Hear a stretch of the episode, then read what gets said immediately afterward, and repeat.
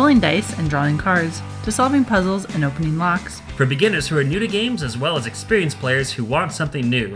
Let us take you through the exciting world of gaming and help you design a great gaming get together. We're your hosts, Lauren and Greg, and Friday is game night.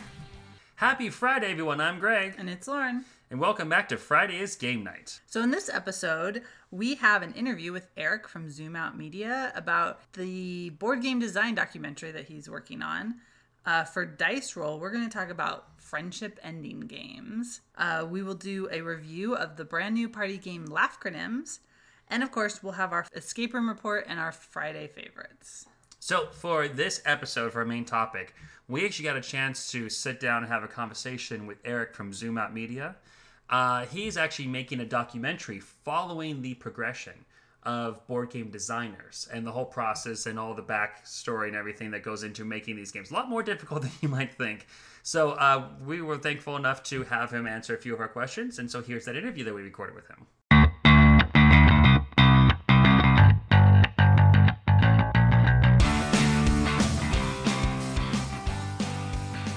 Okay, so today we're joined by Eric from Zoom Out Media, and he's been working on a documentary called The Game Designers, um, which will follow several game designers as they work on their projects, which we thought was really fascinating because I'm sure for a lot of people, um, when they play a board game, they aren't really thinking about the work that goes into that game that they're playing. Um, so before we get into the documentary, Eric, um, can you tell us what your background is with games and what drew you to wanting to make this documentary? Um, sure, yeah. Uh, so basically, I've been playing uh, board games maybe for about four or five years, and um, I just kind of, and like when I say board games, I mean more of like the hobby side of it. You know, obviously, I've been playing games like Monopoly or whatever since childhood, but um, yeah, I just kind of discovered the whole world maybe four years ago, and uh, that's kind of what started it all. And shortly after I got into it, I kind of realized that I wanted to like make my own game. And, uh, I took some of the some inspiration from several of the games that I uh, was playing at the time. Typically, just like uh, you know, medium to heavy type Euro games, if you will.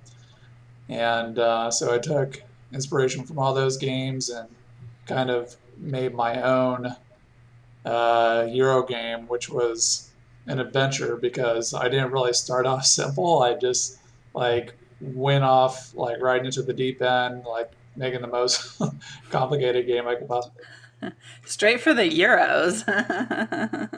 Yeah. So, anyways, like uh, this is kind of like the whole evolution of this, but um, so I I was making this game and I had a game group I was um, attending and going to like every week, and and uh, eventually, like when I got comfortable enough with it, I uh, decided to bring it to my group, and that was interesting. I mean, they're all willing to play it and everything, and uh, I got a good play test in, and uh, what I thought was a well balanced game was actually full of holes in like every direction you could think of anyways, like long story short, after a few more uh, play tests, um, I decided to kind of set that project to the side and like approach this whole hobby um, from a different perspective, which is like more filmmaking perspective. and so I take it you you are a filmmaker already. Yeah, I mean, I've been uh, doing uh, short documentaries um, for a while and other like short films and stuff. But this is like my first uh, feature length project. Cool. Um, so tell us more about the the documentary itself. It's called the, the Game Designers, correct? Um, actually, that is a temporary title. A working title. Yeah, um, I'm probably going to be changing that. Uh, I've just been calling it that uh, out of a lack of better ideas up until this point. But I do have some better titles in my mind, which will I'll probably be uh, changing that. So so tell us more about like what's your process? What what are you guys going after for this documentary?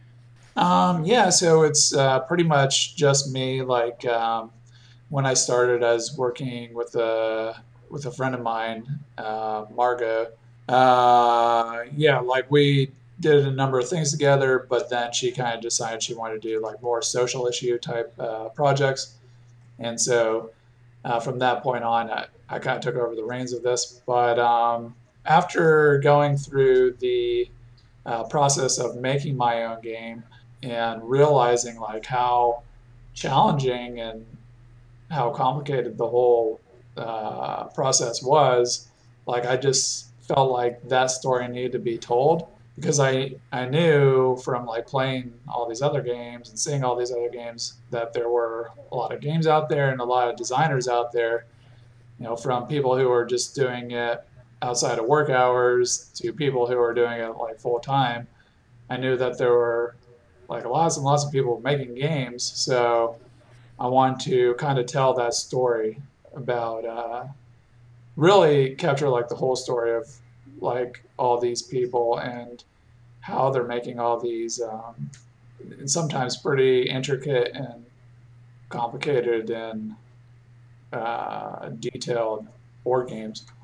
Now, in your uh, documentary, Eric, it says that you're going to follow the stories of a few well known designers and also a couple more independent designers.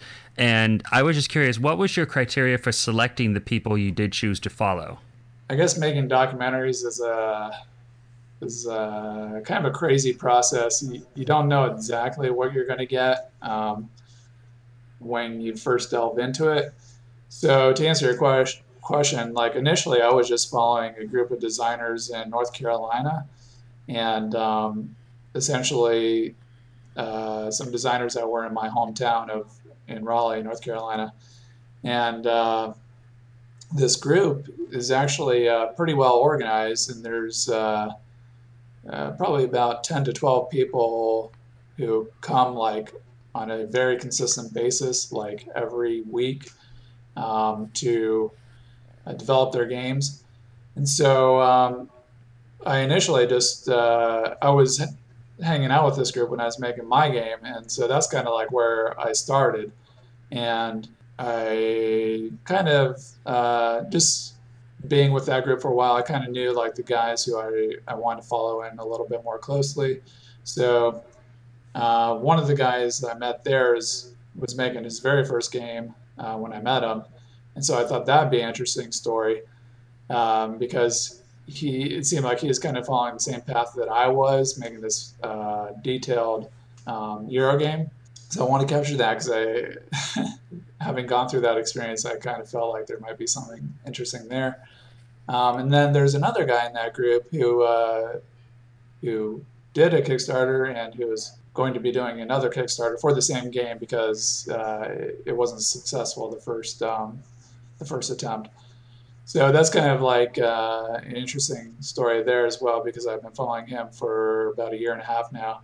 And yeah, and then as far as like the other side, um, after after I captured those stories, like I kind of put the project on hold for a little bit, and then when I returned to it, I realized I didn't really have enough content. So I was like, at that point, I wanted to kind of expand my scope and really tell that whole story I was uh, talking about before.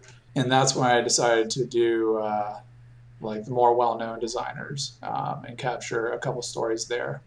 All right. Um, well, another thing that you had mentioned that I wanted to touch on, uh, kind of circling back a bit, is you mentioned that there's like some kind of like uh, there's difficulties or obstacles that some uh, game designers have to overcome. What are some of the um, major obstacles that people may not realize that goes into designing a game that people may not appreciate? Because you know a lot of hard work and effort and time goes into designing any one of these games that you see on the shelves these days. But is there any kind of one hidden obstacle or challenge that people may not recognize that you'd like to talk about?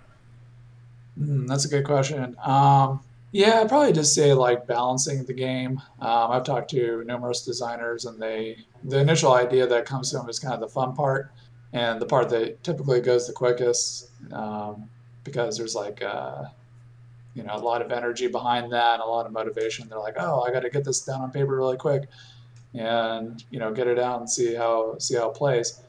And then the more challenging part, I'd say, is probably uh, the design development phase, where they're after they get uh, the initial like prototype together, then they're trying to balance it, make sure it plays right, uh, make sure um, that there's no holes in it or or nothing's broken about it, and then just kind of like going through that process of play testing it, blind play testing it, and really just like uh, sorting out the rules and make, making sure it works.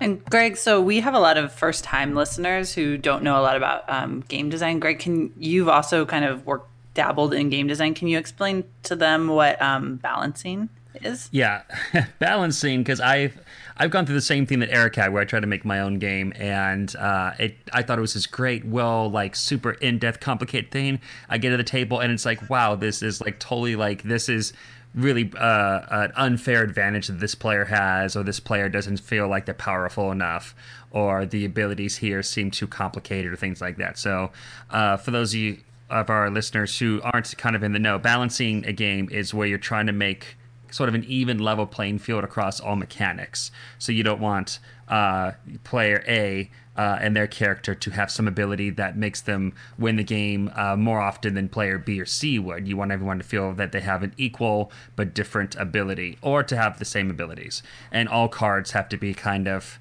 have the same impact upon how the game actually plays out. I know, like for you, there's a lot of like mathematics that sometimes you go through, and a lot of statistics that kind of try to figure out what that balance is. Yeah, um, I, I don't know what kind of uh, game you uh, yourself have designed, Eric, or what kind of games that you've uh, covered specifically in documentary. But I did one that was dealing with um, uh, price points for selling items in a store, and I had to try to figure out the exact uh, formulas for what's a fair upgrade from this value of uh, of a computer to that value of a computer and things like that. And it was, I mean, the game theme itself was kind of boring, but it was fun, kind of designing it. But yeah, it's it's all about finding that right um, that right equation. I think, at least in my experience. I don't know. Have you seen? Um, have you seen any uh, kind of madness come about the game designers in your experience, Eric? Because I know I kind of went crazy a couple times trying to find just that perfect balance. Um, yeah, that's uh, that's always something that I'm trying to capture, right? Like making a documentary is uh, you want to get like the juiciest bits. yeah. There's definitely highs and lows, I would say. Like, I have this awesome thing, and then everybody hates it. No.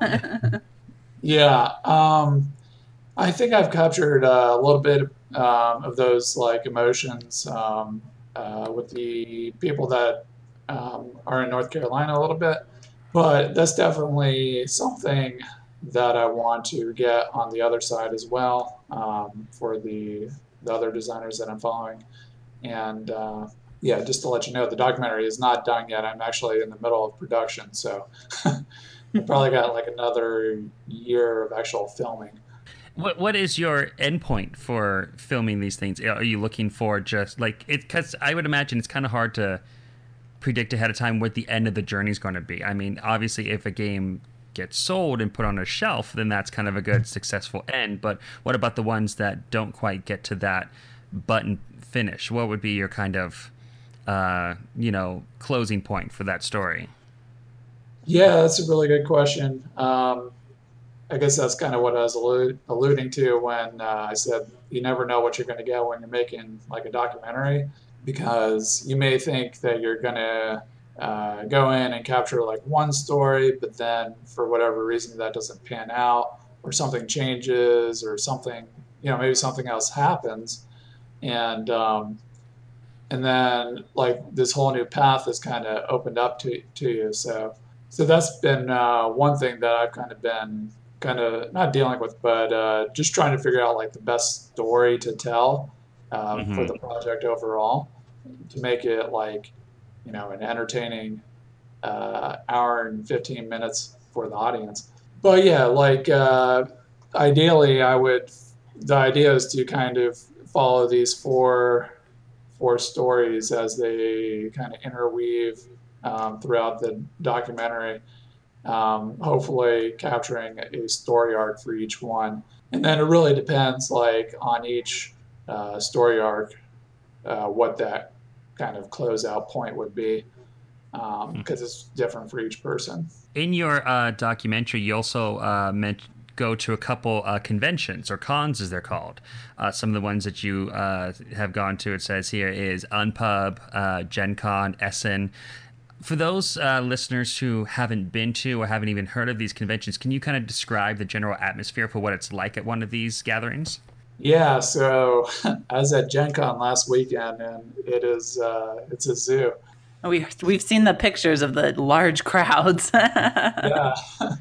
Um, yeah, I mean it's great. There's uh, yeah, like uh, in a more general sense, these conventions they're basically places where all the you know game publishers and a lot of the designers and of course gamers come to to you know check out the latest games, um, you know do different events, uh, play games. There's a lot of game playing, um, all this stuff.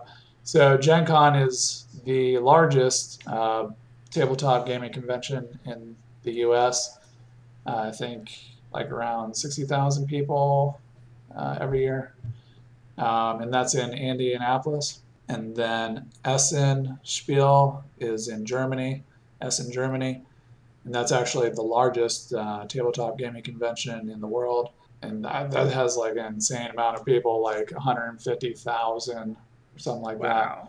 That. Oh, geez, Yeah, I I can't even imagine. it was that Yeah, There's that many board gamers out there. yeah.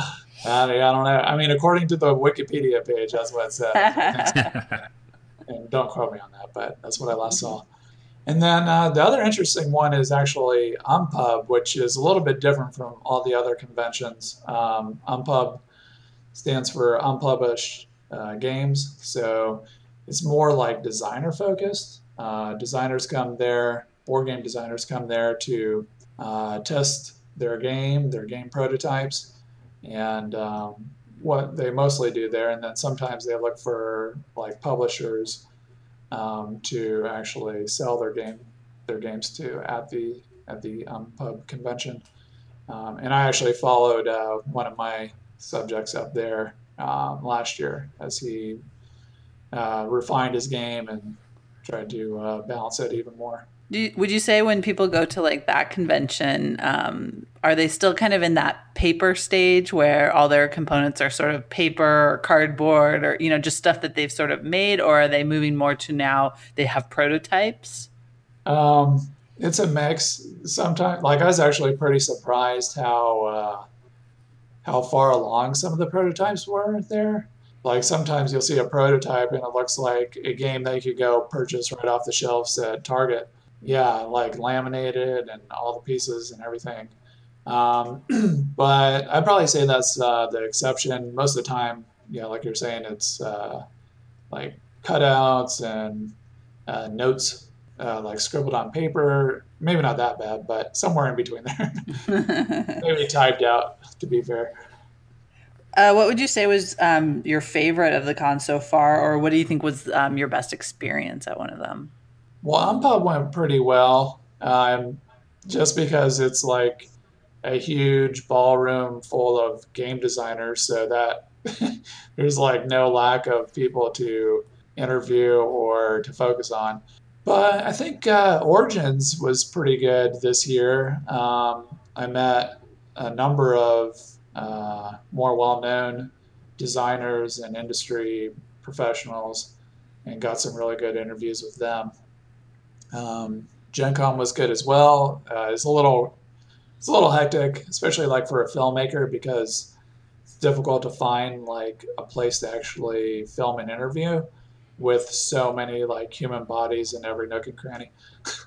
but yeah, um, definitely. From the pictures I saw, it looked like it was really crowded, and it looks like a, a big thing was just you know trying to get your hands on those games that were only going to be available there. I've seen lots of uh, Gen Con hall photos and stuff where people just bought stacks and stacks of games. yeah, yeah. Um, I did want to. I wanted to circle back, Lo. You were mentioning that you know you've only been sort of in playing board games or the newer board games um, in the last couple of years, um, which is kind of you know similar to my experience. Obviously, when I was a kid, I played all the you know the Clue and the Monopolies, but it wasn't until as an adult a couple of years ago that I sort of discovered this new world of games. Was there a certain game maybe that kind of was your uh, gateway game that kind of brought you back into board gaming, or were, was it just a group of people? I went to a group one time, and then uh, the game that really did it was uh, Dominion. That was kind of my gateway game, and uh, no, it was a great experience. Like I couldn't ask for a better gateway game. Uh, can you guys explain what Dominion is for our listeners? Um, yeah, I don't know if I could s- describe it very well. I, it's like a card game that's in a box. Um, and it, it's not like one of these card games where you could just buy another uh, pack on and on. It's like a definitive thing when you buy the box. What would you say though, out of all the games that you have played since, or any maybe that you've seen recently during your research and filming for your documentary, what would you say is your favorite game right now? That if you could, you would sit down and play with someone. Yeah. Um, so actually, this might sound kind of funny, but I've never played Dungeons and Dragons before. So come on over, I will show you. Too bad we're kind of far. but um, yeah, I mean, like when I was at Gen Con, they have you know just like these massive uh, ballrooms, and people are just playing. Well, there's one called Pathfinder, which I believe is mm-hmm. based on Dungeons and Dragons and so, like, when I saw that, I was like, yeah, I really got to get into this because they have like this huge, opulent ballroom and just like thousands of people playing this game. And I was just looking it over, kind of like uh, perplexed at like how fun it how fun it looked to play. It was definitely a surprise for me when I first was introduced to D&D because, you know, growing up I always thought that was sort of like something nerdy and you know you had to get really into character and voices and stuff um, but then when greg introduced me to it i ended up becoming a huge fan and from there i ended up starting to paint my own minis and now i have amassed this gigantic collection that i've spent way too much money on and it's become this crazy thing. It's it's literally a problem. I'm thinking of finding an aa group for her or something. But yeah it's definitely it's fun. Yeah no it looks great. I just uh, i don't know how to uh like break into it. It's probably not that hard, but yeah. Most, uh, if you are actually interested, uh, for both Eric and our listeners, and you are interested in breaking into D and D, um, many of the different versions do have kind of a starter kit that is a box that has a basic rule book, basic character sheets and even like kind of pre-made starting characters you can try out and like your first adventure. So it's kind of like a little taste of it so that way you can see if you really like it and it really breaks it down for how to uh, read the character sheets how to play the games things like that. And i also i will say that depending on what version of d&d or pathfinder that you're playing they do play differently. I know that the fourth edition that came out like 10 years ago that's very tactical based where you have to really care about where your character is placed on the battlefield Meanwhile, the more recent one, uh, fifth edition, that's a bit more kind of theater of the mind, so you don't have to worry about exactly where you're at.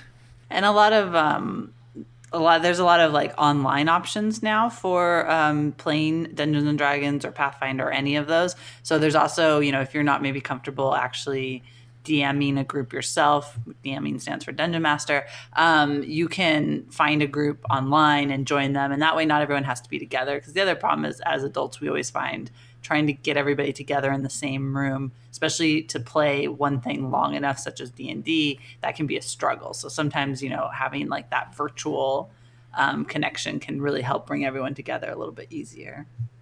So um, eric what um, if people are really interested in your documentary um, where can they go to find out more to follow you so they can get updates or even if you need help or anything like that where can they find you um, yeah, I'm all over the social medias, um, you know, Facebook, uh, Twitter, Instagram, YouTube. Yeah, all under Zoom Out Media. Um, I'm typically most active on Instagram, um, so that'd probably be the best place. I'm also on Twitter as well. I know there's a large um, like board game following on Twitter. Uh, for whatever reason, so I'm on there and I'll try to post updates as much as I can.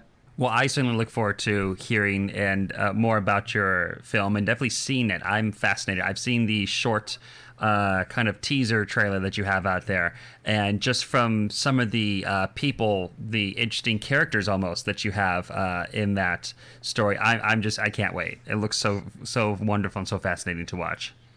Awesome, that's great to hear. Thank you. And thanks for being with us today, Eric. Yep, thank you so much. So we just want to thank Eric so very much for being able to sit down and do that interview with us. We learned a lot. I think I'm definitely looking forward to that. Uh, yeah, for sure. Yeah, so. I don't think enough people know like what goes into creating board games. They're mm. not just they don't just appear out of nowhere. I was so hoping so. I was just I, I was looking for that wand online on eBay and I couldn't find it.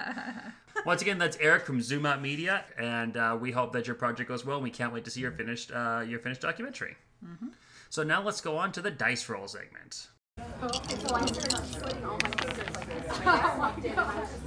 Okay, so for this one, we would like to talk about friendship ending games. We've all played one. We all have probably have one in our closets.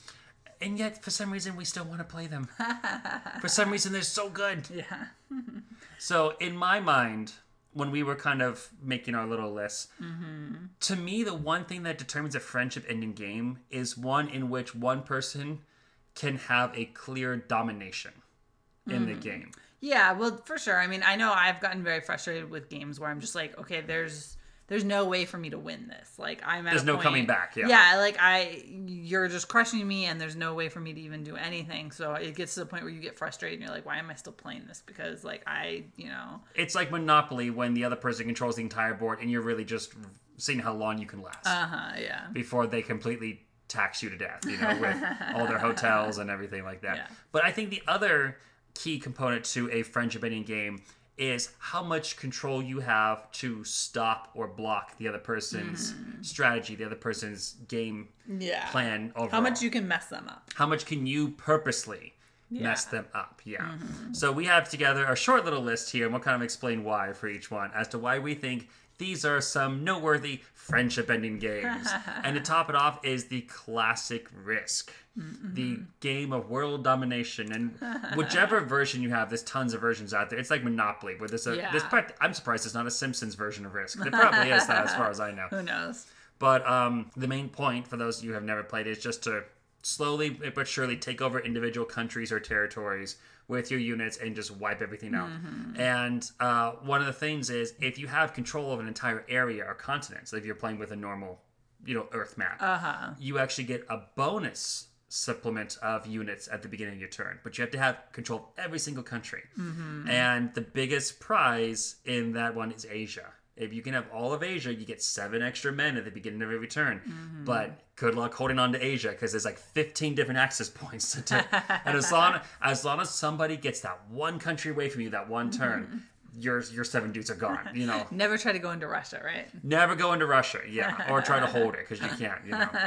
See, I've only played Risk once, Mm-hmm. and that was with you, and we played the Lord of the Rings one, But it's still the same concept. and I crushed you. So Well, it's be, honestly what I what I always try to do. This is my strategy: is I try to get in the corner and I build up and then I just spread. You know, so that way I don't have to fight on multiple fronts. I learned I Uh-huh. learned that from the Germans in World War II. You don't fight on multiple fronts. You just have the one front and you stay there. You know, as much as you can. You abandon the other things and you, I'll come back for you. But then yeah, you do try to control those territories. But I I pushed myself. I kind of tried to slice into your territories around Rohan and. um I just I, I spread myself too thin there. Then you just pushed back really hard and you took it. and our friends have also learned that you don't um you don't go up on dice rolls against me. no, you. I don't know what it is. We will be playing some game, and uh, I'm right now. I'm adding D and D onto the list uh, because we'll be playing some game, especially like D and D, and you'll say that. Can I do this? And I'm like, the only way you're gonna get that is if you. I just rolled a twenty. Darn it. Oh, you serious? Are you serious? Oh man. Okay, so now that thing's your pet. Sure, why not? She's done that twice. Yes. First day of a new adventure, she's like, I see a thing, I want it to be my pet so I can ride it and it will be my Fluffy and I will name it Fluffy. and you have to roll, oh, okay, you just did. There's your 20.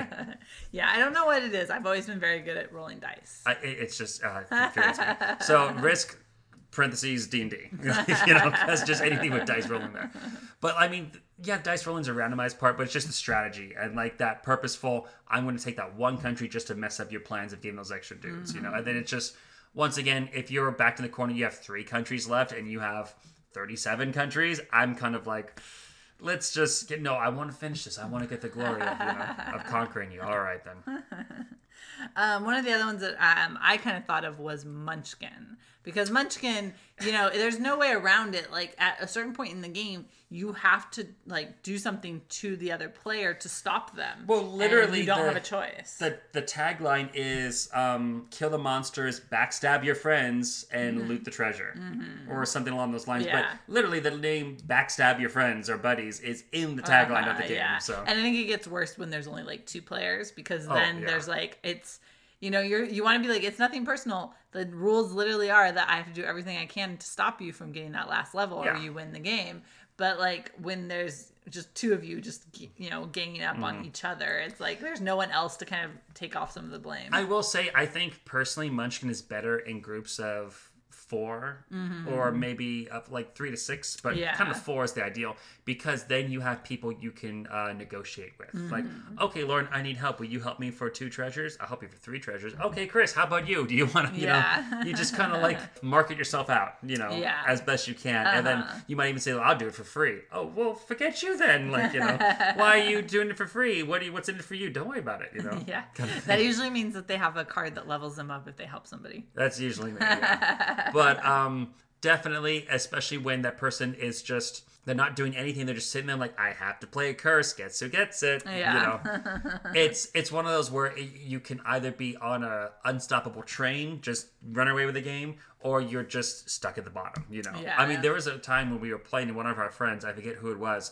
But they just could not even get a start. Like every single time they pulled a card, it was like either Uh-huh. some ridiculously high monster they couldn't do, or some useless card like uh, oh it's uh it's uh plus three to this if you have that you know and it's like well i don't have that Mm. Yeah. so i don't have y so x does me nothing Yeah, definitely. I mean, we've all been in that situation too, where all of a sudden you can't like you're getting stuff, but you're not getting any monsters to level up on, so you're just stuck. and you're, you're like essentially in a no man's land Yeah, and you're getting all this loot, but you're like, well, I already have a hand item, so I can't have any more, and I can't get level up, and I can't. I've been trying to think about how to work around that personally. Uh-huh. And the best idea I've come up with is to have like a separate pile of like one mo like kind of how they do in Clank, how you have the goblin that you can always kill. Uh huh. Except I would have that only be available for levels like one through 4 Mm-hmm. You know, so that way like you can technically kill this one thing that's a Uh-huh. level one.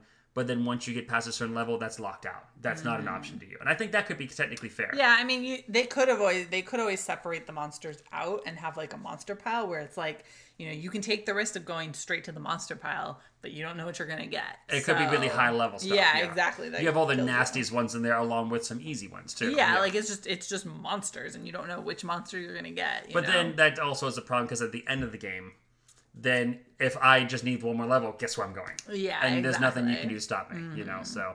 Uh, but we're not here to fix the game. We're here to just talk about how it will ruin friendships because I will be so close to winning, and then someone will play one card that says, "Oh, you remember this fight and the monster you're in? Yeah, the monster just walked away. He didn't care anymore." So all those cards that you just played, all the special strategies that you had in your hand to like guarantee yourself the victory, yeah, all that's gone. That's that's wiped away. Yeah. Oh, and also maybe it killed you, and all your stuff's gone too. Have fun with your life now. You know. yeah, I always like I have one card that I can play that um basically says like no one can do anything to this monster. Yeah. and you're like, sorry guys. kind of the one stop cards. yeah. Yeah. And that's very frustrating, especially if you're like, you do, I always do the math in my head, like, okay, she goes, he goes, I go. And then if I do this, then I can get it. And, oh, no, that's right. You had the one stupid card that says that Greg doesn't win. So, um, another one that I actually think is a contender is um, On Her Majesty's Service. It's a game from the Smog uh, world. Uh huh. And this is a beautifully crafted game. It's a think really cool game. Yeah. especially even into steampunk stuff because the board itself looks like a giant gear with other gears on top and it of moves. it and all the gears can rotate and move yeah and so in this game the object is to get four items and to find your secret exit. And get out and you have it- it's kind of hard to explain without visuals but just go along with me here. But as you do each action each of the gears rotates. And whichever number is facing you that's the number for the price that you have to pay in order to do whatever on the board. Uh huh. there's the problem is that you can choose to just rotate a gear as one of your actions in your turn, even if you're not on it. You know, so it's very much, oh, I'm saving up my money and I have two coins to buy this one thing in front of me, and then here comes my friend Craig. I'm just going to rotate that to the four, and there you go, Greg. Have fun with that. no. Yeah, yeah. It's funny because when you you mentioned it, I was like, oh, well, you know, it's, I've always thought it's weird because we have this game, and I've only played it once. I think you played it with some of our friends one other time. Yeah. And I was like, oh yeah, we never really played that game. And then I was thinking about it, and I was like, yeah, actually, I do remember that the time we did play it low, we were all like super mad at you because like I think you won, and we were all like really close to No, winning. I did not win. I, I was doing well, but then I got locked out because they kept turning the gears on me. May- I don't know. I just remember someone did. I was like really close to winning, and someone did something that like just totally Well, also, threw me. Like, the issue with that game is there's this special guy called the Shadow Master Mm-hmm. that gives you special powers if you buy him. and it's kind of set up in a way that like whoever has him has the benefit to keep him like mm-hmm. easier. The other people really have to struggle to get him away from whoever is the owner, the current Uh-huh. master. So you guys were like, "This is BS." Like you have this extra abilities, you can do an extra thing, you get free money, and I'm like, "Well, then buy him off me," you know. but you're like, "But we can't because we're too poor." I'm like, "That's not my problem."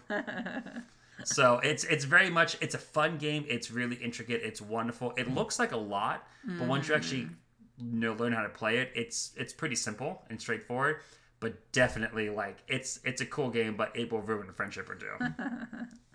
Uh, one of the other ones we thought of is um, it, it doesn't have to be, but Ticket to Ride can be a friendship ending game. depending on how you play it and what map yeah, you're and on. if you take another route from someone that they really need, Yeah. and it's the only way that they can get to their city. But you know, a lot of times it's the only way you can get to whatever city you need to get to. I mean, okay, this is one of those ones I'm on the fence for because, like you said, it really depends. You know, like if I need to, we're going for the American map as an example here.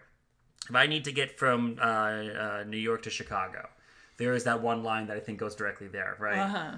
But and if you need that too, then if I happen to take it, I'm so, I needed it, you know. Mm-hmm. But if I don't need that route at all, but I can clearly see that you're trying to meet up in the middle there, and I take that just to be the biggest jerk in the world, like, well, I don't want Lauren getting all those points. I'm just Uh-huh. Gonna and like I have these three green cards to throw away. Uh-huh. You know that that's when you're well, yeah, or you know, you're going somewhere and there's two different ways to get there. And so you're saved, like, say it's like a bunch of blues. So you're saving up all these blues, you're saving up all these blues, and then someone takes Take- that. and you're like, so no, like I, you know, like okay, there's another route I can take, but I was purposely saving all these blues, and now I have to be like, okay, what colors do I need to get this other route? because now these blues are essentially paperweights in my. Yeah, hand, and it, it can depend too on the map you're using. Um, I have the Nordic countries map, which is the most insanely competitive. which map, yeah, which it that map you can only play it with a max of three players. because it is that tight and quarters. the the routes are very limited and if you play it with only two players you can't double up on some of the routes that have two color or two train routes Mm-hmm. to them. So it becomes very competitive to try to get to space. And it's um it's very it's like um what do i want to say it's not wide it's long Mm-hmm. and so like you're kind of stuck in this little funnel that you have to kind of work with yeah, and there's a few and there's some really long routes And there's some few points in the map where it's like there's really one or two crossings to connect half of the map, Uh-huh. and you're like, if I don't get this, I am really up a creek without a paddle. uh yeah So it, it it can be very very like really oh my goodness. Okay, so we did that. Um, another one that we have is uh, this. I've only had the opportunity to play this once. I wish I could play it again, but it's really one of mm-hmm. those ones where you have to dedicate hours to it, and it's uh-huh. called diplomacy. yeah i haven't heard of this Diplomacy, it's very much like Risk, yet the main difference is instead of instead of just jumping right for the throat immediately, you take your time. You build it up. You know, like you would, for example, start off as France, and I would start mm-hmm. off as, let's say, just Greece, right? And then a couple other friends might be Britain, they might be Russia, they might be Germany, whatever.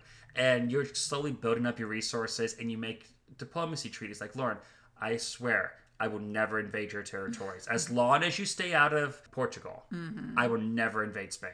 I will just be there in Portugal and you don't have to worry about it. And we actually talk and we make these deals. And some people even go so far as to like on separate piece of paper sign treaties out, you know, and all that. Uh-huh. But the problem is eventually the game comes to a head where you have to start breaking these promises.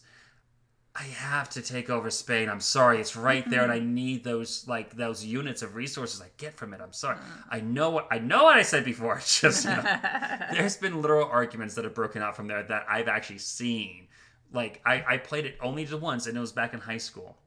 It's with my friends uh, Justin and Josh, and I seriously thought blows were about to come out. like it was insane. So, um, very fun game, but like I say, it's that's an entire day. Playing diplomacy is at least going to be your entire afternoon, evening, if not a whole day. Mm-hmm. It's one of those ones where it can drag out, and you might even have to, you know, walk away and take a break. So, Well, now that you have no friends, let's talk about a party game. yay!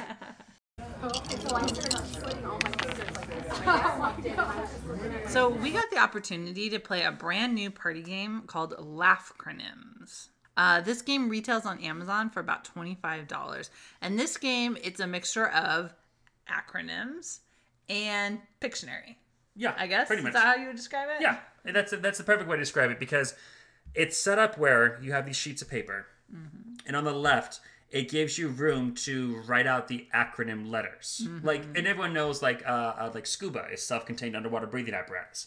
So if that was the word on the side, you would write S C U B A. But then the idea is that you have to make up a new acronym that uses the letter scuba, Uh-huh. and, And you, you- you can ha- do whatever you want. Yeah, and you have um, cards that have different acronyms. And basically, the premise is they'll say, well, everybody knows that ACL stands for this, but they don't know it also stands for. And And then then, have to everybody makes up their own. And what they do is they write their the acronym down. You make up what it stands for, and then you draw a characterization. You have to draw what actually your thing is so people can Yeah. Mm-hmm. visualize this, you know? So if it's like ATM normally stands for automated teller machine, but really it stands for all time menace or something. Yeah. So you have to then draw someone like who's being a total jerk to everybody, you know, or something. and it's just everyone like um, does their own little thing. You have about a minute or two to not only come up with a thing and then draw Uh-huh. it, and then you know um, do that. So like one that I did was we got FNAF, which is Mm-hmm. FNAF, which is for that Five Nights at Freddy's. But um, mine that actually was a winner was Franklin needs another friend, and there was a picture of Ben Franklin looking sad on a bench as one of his friends was flying a kite and got electrocuted. and, like that was the winner, you know. So it's just it's silly, it's random. So basically, everybody, you know, you this is the acronym. So everybody goes and they write the acronym down and what it stands for, and they draw their little picture, and then everyone shows their picture, and then you have this separate card where you can vote for who whom you thought won the round. Yeah, and, you don't vote for yourself. And every person is given a number, and that's what how you vote. You oh, I Greg was number two, so I'm gonna pick number two as the winner. Yeah, and then just whoever has the most votes wins. You Yeah. In case of a tie, uh, it's just they both get the point.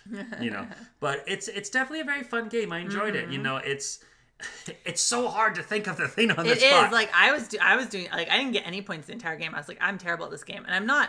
I'm not a great drawer by any means. We are both a little bit at a Oh, I'm- disadvantage. I am awful. My stick people look like garbage. well, we're at a disadvantage too because our two friends that we were playing with it are both artists. Yeah. So of course their pictures were awesome. Yeah. And our pictures were like okay, you know. But to tell the truth, Um, their their acronym is pretty good. I forget what one of them was, but one of them did like a, a battle beat or something like that, a battle turnip. Uh, she well, and she did a um. She, No, avocado battle. avocado, yeah. And actually, um, you can. We've been posting a couple of the um, pictures from when we were playing it on our Instagram, and even um, Laughcronyms. They featured some of our different um, acronyms on their website and on their Instagram as well. I just will mention that you know some of them are a little bit dirty and they're not maybe appropriate for kids. So We we were playing with adults, so we yeah, decided exactly. to. it's a party game. we decided to include the R-rated factor. yeah.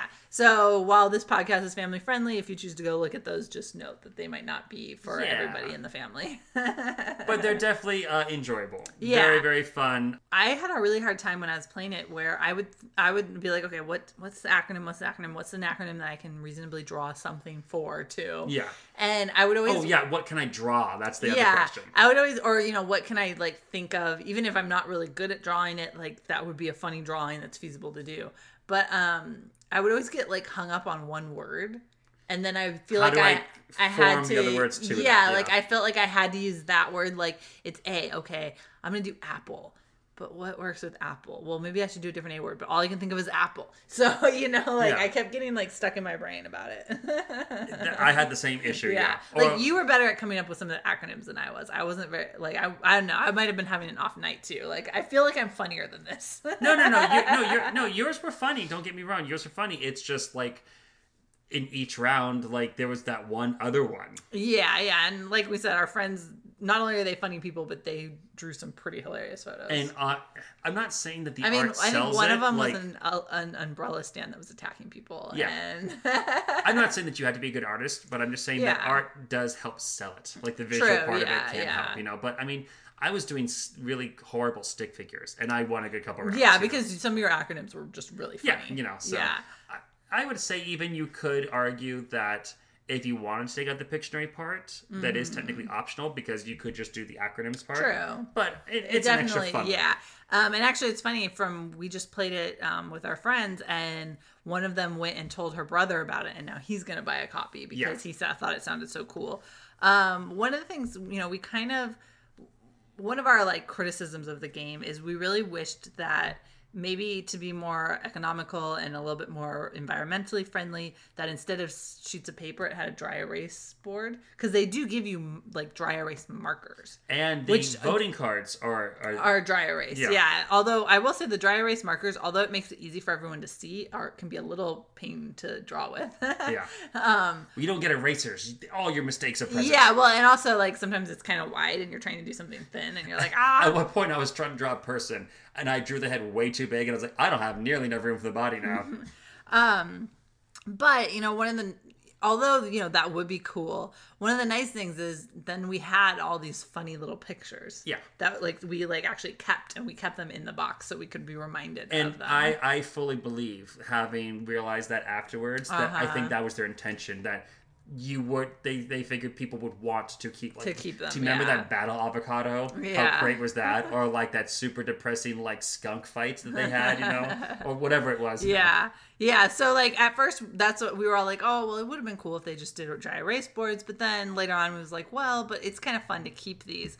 Um, and actually, when you buy it, you can get on their mailing list, and they will actually send you a PDF of the sheets. Oh, wonderful. So, that you can, print them at home. Yeah, Great. Which I is nice because then you know not only you know because one of our friends asked us, well, do they sell uh, refill refill packs? Yeah. And I said, well, I don't know, but it's kind of nice that rather than charging you for refill packs, they like give them to you to print yourself. Yeah, So, go wild. Yeah. yeah, exactly. And it's just paper. It's nothing like difficult. And I mean, to print. technically, you could then take that, just the one thing, or like six or whatever, go Mm-hmm. down to Office Depot and just uh, have that uh, laminated. True, you could if you you know if it, that was really important to you to be environmentally friendly, you could do that yourself. Too. Which, which you know, I like how this game it's presented in a way, but then you do have options with it, and that's one Mm. thing I do appreciate. Uh, uh, kind of the genius of this design is that you can kind of like cherry pick, tweak it as much as you want, whatever you want to call it, you know, Uh-huh. so that it fits you perfectly. yeah, well, the good thing about most party games have room for house rules. Yeah, You and that, that house rules. That's exactly it. That's yeah, was trying to exactly. of, And the, the best party games usually will have something that you can, you know, we we do that with Cards Against Humanity all the time, where you know we will like we play with rando, which I think is an optional thing Yeah. that you can do. You know, we kind of have. I think we play with seven cards, and most people play with ten. You know, Do they play ten cards? Yeah. How do you hold all that in your hands? I know, right? I got and some- your drink too, Guys, I got I got tiny hands. According to my friends, I He have tiny doesn't. hands. He doesn't have tiny hands, but we tease him that he does. I'm like, how do I hold all these cards in my hands? You know. we'll have to get you one of those little kid things that holds the cards for you. Yes. Can I get a dinosaur one? I think Yeah. they gotta have a dinosaur themed one somewhere, right? So that's Laughcronyms, which, like as I said, you can get it on um, Amazon for twenty five dollars. Um, you can follow Laughcronyms on both Twitter and Instagram at Laughcronyms. All right then. So now let's go on to our escape room report.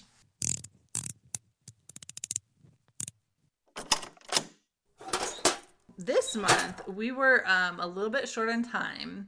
Um, we our schedules have not been matching up lately. Yep. So we were really worried that we wouldn't be able to do an escape room, which not only because we wanted to do a brand new escape room report for you guys, but also because we love escape rooms and for us to not get to do one in a long time. We is- had to get our fix. It's painful. So we ended up having a day off together. And so we decided it was about time that we tried out a new room that was actually in our own hometown, Mm-hmm. which we had hadn't had a chance to play yet. Um, and we actually decided to take someone along with us who's never done escape rooms before. Which was very interesting. so we actually kidnapped my mom and made her go with us, and she didn't know where we were going. What if, what was the the fib that you told her? Like, oh, we just need you just I told her. ambiguous I thing. told her we needed um, we needed her help on something. "Oh, we need your help on something. Um, yeah, yeah. Can you just bring the garden rake, um, a blowtorch, and uh, all the marshmallows that you have? So we went down to Escape Games Riverside, which is literally like three miles from my house. Yeah. I don't know why it's taken us so long to get there. Um, and Well, I know why. It's because it was we, we weren't ever sure if it was quite open or not because we're like, Yeah. is it open? Is it, it you know are they just doing soft testing? Like, Yeah, well, when it originally opened, we weren't really sure if it was open or not. And then it's um it's situated in just a storefront kind of situation. It's Mm-hmm. on the second floor of the storefront. And you know, we- we weren't really sure how great it was going to be, if it was going to be good or not. Yeah. So we kind of been putting it off. Um, but we went down to Escape Games Riverside in our hometown, and we played their Pirate Captain room. hmm Our first pirate one. Our first pirate one, yeah. Pirate. The pirate theme is pretty. Um, it's used a lot in escape rooms, but for pre- whatever, pretty prevalent. pretty prevalent. But for whatever reason, this was the first time we'd actually ever done one, Mm-hmm. and we, I think we were pretty impressed. considering the space okay one thing that we usually notice is when you are an escape room in an office space that was clearly meant to be an office it's very hard to not have the room be like this is an escape room in an office building Yes, it is. Well, and you know, you got to for their own, you know, to kind of on their side. Usually, they don't own the building; they are mm-hmm. just renters, and there's only so much they can do because they can't destroy the layout of the room. Yeah. They can't, you know, their doors are going to look like a door. You mm-hmm. know, like there's only so much they can do.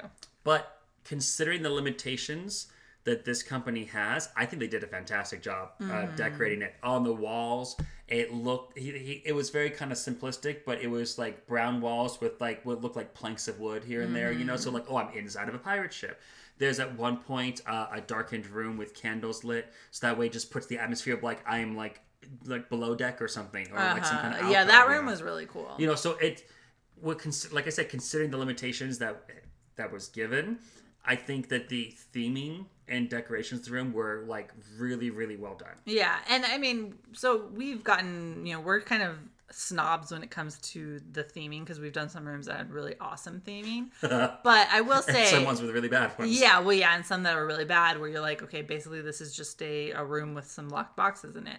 Um, but the thing is, you know, the, theming is great because you know there is this level of disbelief that you have to, you know, you have to suspend disbelief a little bit when you're Yeah. you go into one of these rooms. But you can do that easier if the theming's great. But even if the theming's not so great, if you have like a good story or you have really good puzzles, that kind of, you know, oh well the theme is not great, but the puzzles are so great that you forget. yeah it's a balancing act Yeah. Um, I would say you know this room was definitely difficult, which was Yeah. which is good Oh, yeah. because it's it's good to be challenged. there's a know. few where all three of us were sitting down going i don't Yeah, I and it don't was for my mom. I, I think we probably could have done a better job preparing her. Even though we've talked about escape rooms, we kind of got in there and they shut the door, and she's like, "I don't know what to do," and they're like, "Just look in everything. yeah. Like, just look at everything put everything that you find out in the middle of the yeah, floor. you're gonna start finding keys or other things and start, you know, we'll start a pile kind of thing. Um, and so, you know, we definitely we had a bit of a a handicap with the fact that we had someone who was new to games and she wasn't used to this and she wasn't used to she didn't even know like what should I be looking for Yeah. kind of thing. So that definitely made it more difficult. Um, I would say, you know, some of the puzzles I wish that there had been a little bit more um lead into them so that I knew what I was was expecting or what was expected of me. Mm-hmm. Um, th- because we ended up we had to get a lot more hints than we normally do. that yeah that's true we asked for like a good like six or something Yeah, and we don't, you know, normally we're one or two at most one yeah one or two at most, and even then we you know we really have to get stuck before we ask for a hint. But to be fair, some of the things we asked for hints for, it was just like I clearly did not see that one rope there that I could have pulled to unlock this secret. Yeah, Whatever. exactly. And it's just that's on me for just not noticing that. Mm-hmm. yeah, and then there was one where we thought someone had searched the teapot and nobody had searched the teapot. exactly. So it's it's half of them were just oh I should have gotten that, but just Yeah. we were kind of like oh my goodness, you know. Yeah, we were we were out of sync because I think you and I were both trying to kind of make up for the fact that we had a newbie with us, and you know, like, Yeah. So we weren't maybe being as careful as we normally were. But she still did great considering though. yeah, and she had good. She, had got that fun. rope puzzle when we couldn't. I know. Yeah, there was this one puzzle that we couldn't And that get. box, she got that box open when we were like, I don't know how to open this box. Yeah, that was actually. I think that was a fun moment because there was this one moment right at the end, and we're you know literally the the clock is counting down. We know we're almost out of time, Mm-hmm. and we we're, we can't get this box open, and we know that we've done the right thing, but we can't get it open. And it was like you had to hit this button. And my mom's standing there, and she just reaches over and hits the. Well, did you guys hit the button, which we had done a million Yeah. times, and it opened, and we were like, "What?" like And then I said, and I said, how did you open it? She goes, I pushed the button down. I'm like, well, what else do you do to a button? You push it down. She goes, no, I pushed it and like. Yeah, like we were just kind of pushing the button, and she like pushed the whole thing. And when she pushed was- the whole thing, I it, was- like hit the The only word I can say right now because we're trying to keep this family friendly, I was uh, livid. yeah. I was like, no. but it was kind of a it was a fun moment for her, though. no, Because, yeah, because she did it. yeah, because she did it, and because it was like one of those oh, actually you the know, like yeah, exactly. Like it was that last minute, like oh, I saved the day kind of thing, Yeah, which yeah. you know is a good. That's a good way to like kind of get you hooked on escape rooms Oh, to yeah. have one of those moments. It's when the you same know as you were the key player. At yeah. I mean, not to say that you always have to win, and sometimes not winning is fine. But like when your first time, if you play it, maybe if you don't win, you might be one of those people who are like, "Oh, well, I suck at this." So it's kind of nice to not only is it nice to win, obviously first time, but it's nice to have one of those moments where you contributed and helped. Definitely, yeah. Uh, the two things I really wanted to bring up for uh, this room in particular that I thought they did well is besides the visual uh, atmosphere was also the sound. They, I constantly was hearing in there like the sound of like waves and seagulls and like ship bells in the distance, and I thought that was nice. That's something you don't get too often in escape rooms is the audio kind of theming for it, you know, because normally it's just you're in a room, here go, Yeah, you know but Uh-huh. like to actually have the as much full immersion as i can like if this was like any higher production value i'm sure you would have been pumping smells of salt water into the Uh-huh, room which yeah. would have been amazing you know but like i'm not saying like oh how dare you not do that it's yeah, just you know and we're very curious because um the they're actually they have to move locations. Mm-hmm. Um, so we're really curious to see what they do in their new location as well. i'm definitely planning to go back to yeah, because room. they have another room that we didn't get to do. It's called the Toy Maker. which how does that like sound to you that sounds amazing right So we're really excited to um, because our other friends could who we normally go with couldn't go with us at this time. We really are excited to take them back with us to do Oh, the yeah, other definitely. room, and maybe even do the pirate room again with them as well. Um, the other thing I really liked, and one thing I always look for in uh, escape rooms, is how are we doing the puzzle system, the hint system? The hint what I mean? system, uh-huh. How are you integrating that? One of the ones we did earlier on was like an FBI like bomb squad thing, which case then we're just Uh-huh. on the walkie-talkie. That's fine. That makes sense. But if I'm in a Harry Potter themed room, well, I'm on a walkie-talkie. Yeah, You know. yeah, yeah. Hint hint systems are very important. But in this one, I I thought it was genius. It was literally like a bell that you can ring next to the door, Except it was very loud.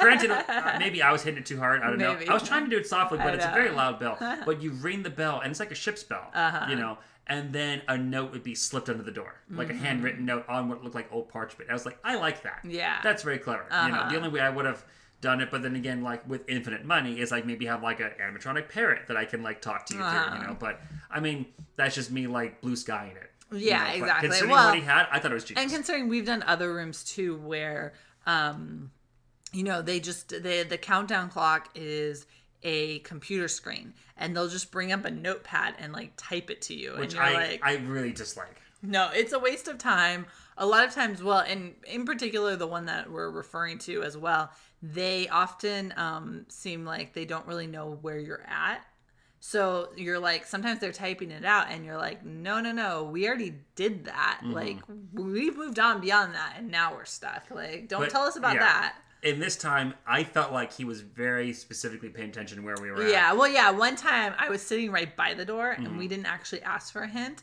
and i was fumbling with this lock and i couldn't get it and it happened to be this lock that he had told us in the beginning that you have to kind of press down a couple times. Oh, that's right. I and all of a sudden, that, this little note comes in right next to me, and it's like, "Remember to press down." And that wasn't the issue. You know I had the wrong combination. I like that but it was funny. because I like that because I felt like I was being cared for. Yeah, yeah. I mean, there and there's a fine line between being cared for and being like helped too much. Yeah, Like, don't guide me by the hand. Yeah, But care for the fact that like, okay, maybe you do have the right thing and you're just like you forgot to double click it. uh, you know? yeah. Because I don't think you don't really want your the people in your room to start getting frustrated No. because then they're not having a good time. Yeah.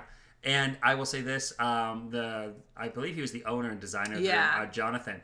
He was the one who was doing the clues for us and a kind of our game master, and he was fast. Mm-hmm. Yeah, Like, he was really fast. He would like and these were handwritten notes, and he would even Uh-huh. have on the bottom of it like every now and then like thirty five minutes left. And Uh-huh. we had an hourglass in there for Yeah. the time, which I liked. Yeah, which very thematic. Yeah, he he kind of told us like we have a way to sort of generally tell us how much time, and then he would kind of let us know too. So Mm-hmm. I on the have a s- bottom of the the notes, he would kind of tell us how much. Yeah, and I always have a stopwatch on my uh, on my uh, Fitbit. if we're allowed to, going. wa- if we're allowed, to. if to we're allowed to wait, yeah. So I, I like to keep track like that Uh-huh. too. But I mean, uh, I did like that. It was just the occasional like 25 minutes left, 10 minutes left, whatever Mm-hmm. yeah. you know. Um, And the room had a secret passage, which was another bonus. It's secret passages are always bonuses to me, Mm-hmm. but I think it was a bonus to have with my mom being a new player, where she had no idea. Like you. Yeah. and I both kind of knew because we've seen that the kind of lock that you know, like we just I automatically knew, oh, that's going to be a secret well, passage. based upon how it was locked, yeah, which I'm not trying to spoil anything. no, but yeah. but yeah, based on based on how it was locked, But we the knew. secret passage it opened into, I was like, yes. Yeah, no, I didn't expect that. Yeah, And as always, at the very end, you get the chance to take a photo with props and things like Mm-hmm. that, which I enjoyed. I did the I have a hook for a hand, I have two eye patches on, one on each eye, with my glasses on, because that's ironic. Yeah. But the thing I liked about this room was that it had an optional ending. It had an optional Oh, they had like a side puzzle. Yeah. Yeah, where as long as you get the final key and get out, you win. Mm-hmm. You escaped. You know, you weren't. I think this one you're supposed to be in a pirate captain's personal quarters. Yeah, you are. And so, like, if he comes back and catches you, it's not going to be a good time for you. so, like, as long as you get out in time, that's fine. But if you do have extra time, you can do this additional puzzle that's really a brain teaser. It's pretty good, and I Mm. Yeah, recommend it. I won't spoil what it is, but it's it's a it's a you're gonna have to have people like really working on it, you know. Mm, yeah. Um, but if you have the time to do it, and then you get out, then you get the like the real ending of like not only did we get up, but we got the pirate's treasure too. Yeah.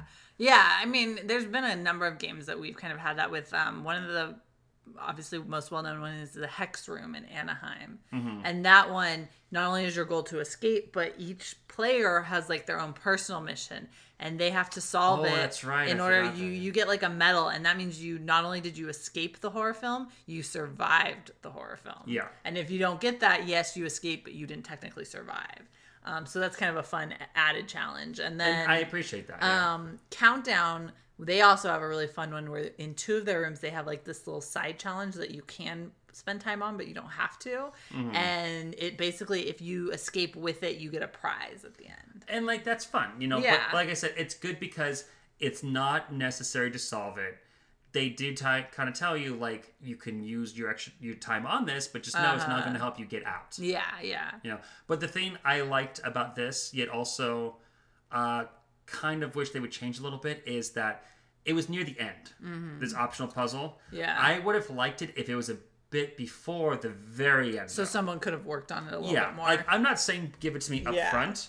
I'm saying give it to me about 90% of the way through the thing. Uh-huh. You know, so then like, oh, here's this as well. yeah. And then like maybe just have a note saying like, you know, um, you you can work on this, but it's just for the treasure, but you don't need that. You're still working on getting out. You know, I I don't know how you did that exactly with Yeah. with words right now, but make it clear. Words are hard. Words are hard, but as long as you can make it clear that like this is the point where we're branching, this is the optional route, Mm-hmm. Yeah. this is the route you need it's, to take. It's really nice in rooms that incorporate larger uh, amounts of people too, Mm-hmm. because I know we did a room. Um, in fact, it was countdown their tiki room, and we had a lot. Of, we had a lot of people. crate or Yeah, we had a lot of people, and we knew that this crate they had that um, it was completely. They told us, you know, it's completely independent from the rest of the game. Nothing in the room will will help you open this crate. It's all on the crate It's all self-contained, um, and it's optional. You don't have to do it. So basically, everyone was working. They were all doing pretty good. So I was just focusing on the crate. and you did great on that. Crate. Yeah. So, you know, that was kind of like little thing I could work on. And it was nice because, you know, then one of our friends didn't feel, and I was like, oh, well, come over here. She didn't feel like she was doing anything. So I was like, come over here and help me with this, Yeah. you know? And then together, you two girls uh, opened it up and Yeah. got it done. so, you know, it was kind of a nice little side thing. Whereas if not everyone can be engaged in the room the whole Yeah. time. Um, so I think rooms that have larger amounts, like they should all really think of doing these like side challenges. I think it, yeah, because then everyone has a task to work on. Yeah, especially Exactly. if you have a large group and maybe your group is good, so they don't necessarily need everybody. Exactly. Yeah. Have your star player work on that instead of let everyone else who hasn't done as many focus on the actual rest of the room. Mm-hmm. Yeah. So once again, that was Escape Games Riverside. And I would definitely rate it high. Definitely, I would say this is definitely a try it. You know, Yeah, yeah, no, it's it. definitely good. Um, you know, we have we have a couple rooms in Riverside now. Um, where's one that we still haven't tried yet, but the other one, room we have is also really good. Um, so we, you know, we were kind of like, oh well, who knows if this one will be good? You know, it might just be someone jumping on the band- bandwagon. But we were, I was very yeah, we were pleased. pleasantly surprised. Very pleasantly surprised. Yes.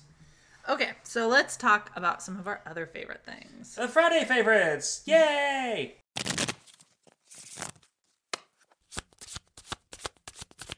So, Lauren, what game has been preoccupying that wonderful mind of yours that you would like to play this Friday? Well, we recently went on one of our um, Sunday adventures with our friends where we never really know where we're going to end up. True. and we end up usually end up all over the place. Um, but we happened to end the day by stopping by um, a local game store. And while we were there, I noticed this game, and it was called the Whitehall Mystery. And it looked a lot like a game that we have um, called Letters from Whitechapel. And so at first I was confused. Are you just fascinated with the color white or Yeah. the word of it? Um, at first, I was confused. I was like, "Well, what what is this? Is this an expansion?" And it turns out that it takes Letters from Whitechapel, which is a game that we like a lot, but that we don't get to play very often because it requires a lot of players.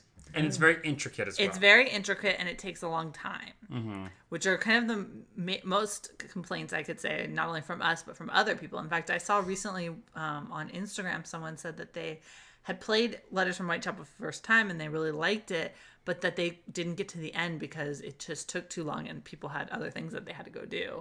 Um, so this new game, Whitehall Mystery, which is made by the same makers of Letters from Whitechapel, it's actually um, a reduced, refined version of Letters from Whitechapel. Um, it can be played in about one hour. And oh, that's much better because Whitechapel takes a long time. takes like three or four. Yeah, and it really easy. depends. It depends on how fast people are moving and playing their rounds and making their decisions. Um, and also, what's really nice about it is it can be played with anywhere from two to four players, Oh, okay. which is good because I always like, you know, sometimes we, you know, sometimes we usually we have weekly game nights where we play Mm-hmm. with our friends, but sometimes we can't get everyone in the same room. Yeah. And it's nice to have those games that just you or I could play Mm-hmm. by ourselves. And so it would be really cool because I like Letters from Whitechapel to have a game where we can play and it's just the two of us and I still get to play a game I like. The the one problem that I had with um, Letters from Whitechapel, the bigger version, Uh huh. is that if you and I were to just play it, or any number of players below the maximum, which is six, Uh-huh. I believe, for that game, somebody really has to do a double duty. Yeah, you have to, has to you double have up. to play multiple because characters. otherwise the game is not balanced Yeah. and Jack is going to win.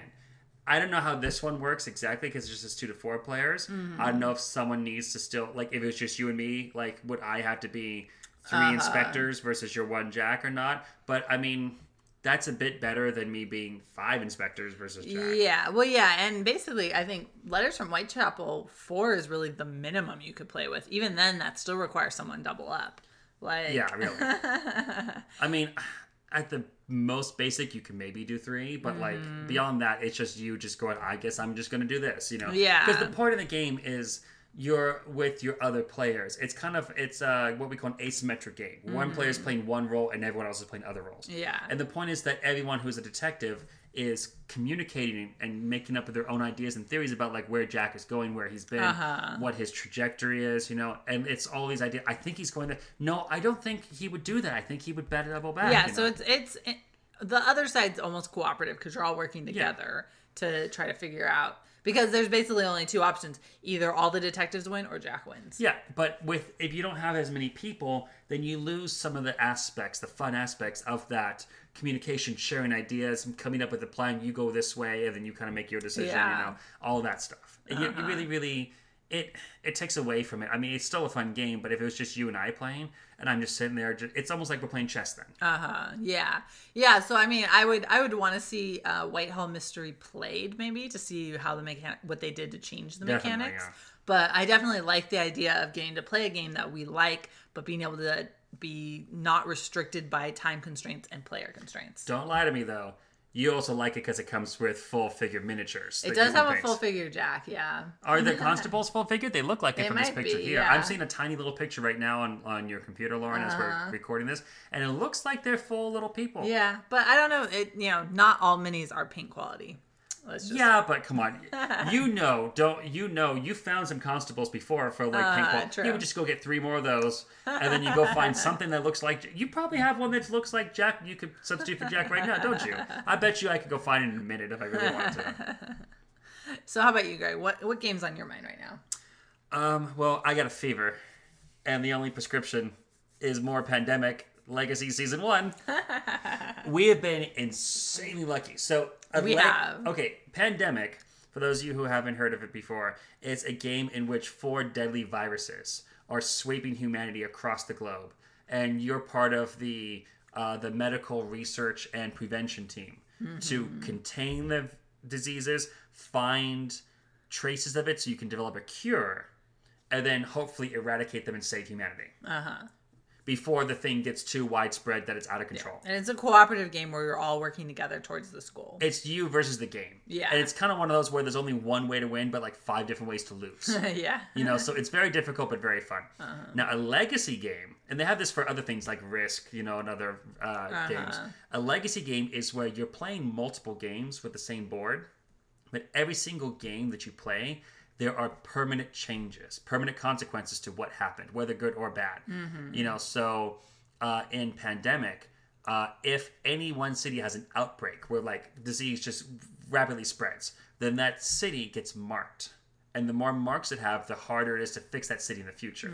Because the idea is that in Pandemic Legacy, you're playing at least 12 games and each game takes the course of a month and a year. So you're playing through an entire year. So like you can see how the world completely falls apart you know over that time. And um you know diseases can change. They can mutate. Right now we have uh, the yellow disease where it can't even we can't even touch it. Yeah, we can't do anything we, about we it. literally cannot touch it Yeah. Because of something that happened and i won't spoil it but the game gives you very specific decks of card a very specific Yeah. deck of cards that says do not read further because there's like story developments you're, you're literally playing through like a story Uh-huh. Yeah. it's amazing it's yeah, and, so fun And things can change depending on the actions you take as well. when I first looked at the rule book, I was astounded that there's literally at one point two pages that is just full of boxes that say rule sticker J will go here eventually, rule sticker Z will go here eventually. Yeah. And it's like, oh my goodness. yeah, like, and there's all these like it's crazy because you open it up and there's all these boxes with stuff and there's all these envelopes and all you're not allowed to open and you're not of allowed them to until open the game tells you to. It's And almost like a, a it's game. Christmas. Yeah, it's a game advent calendar It- That's exactly it's an advent calendar.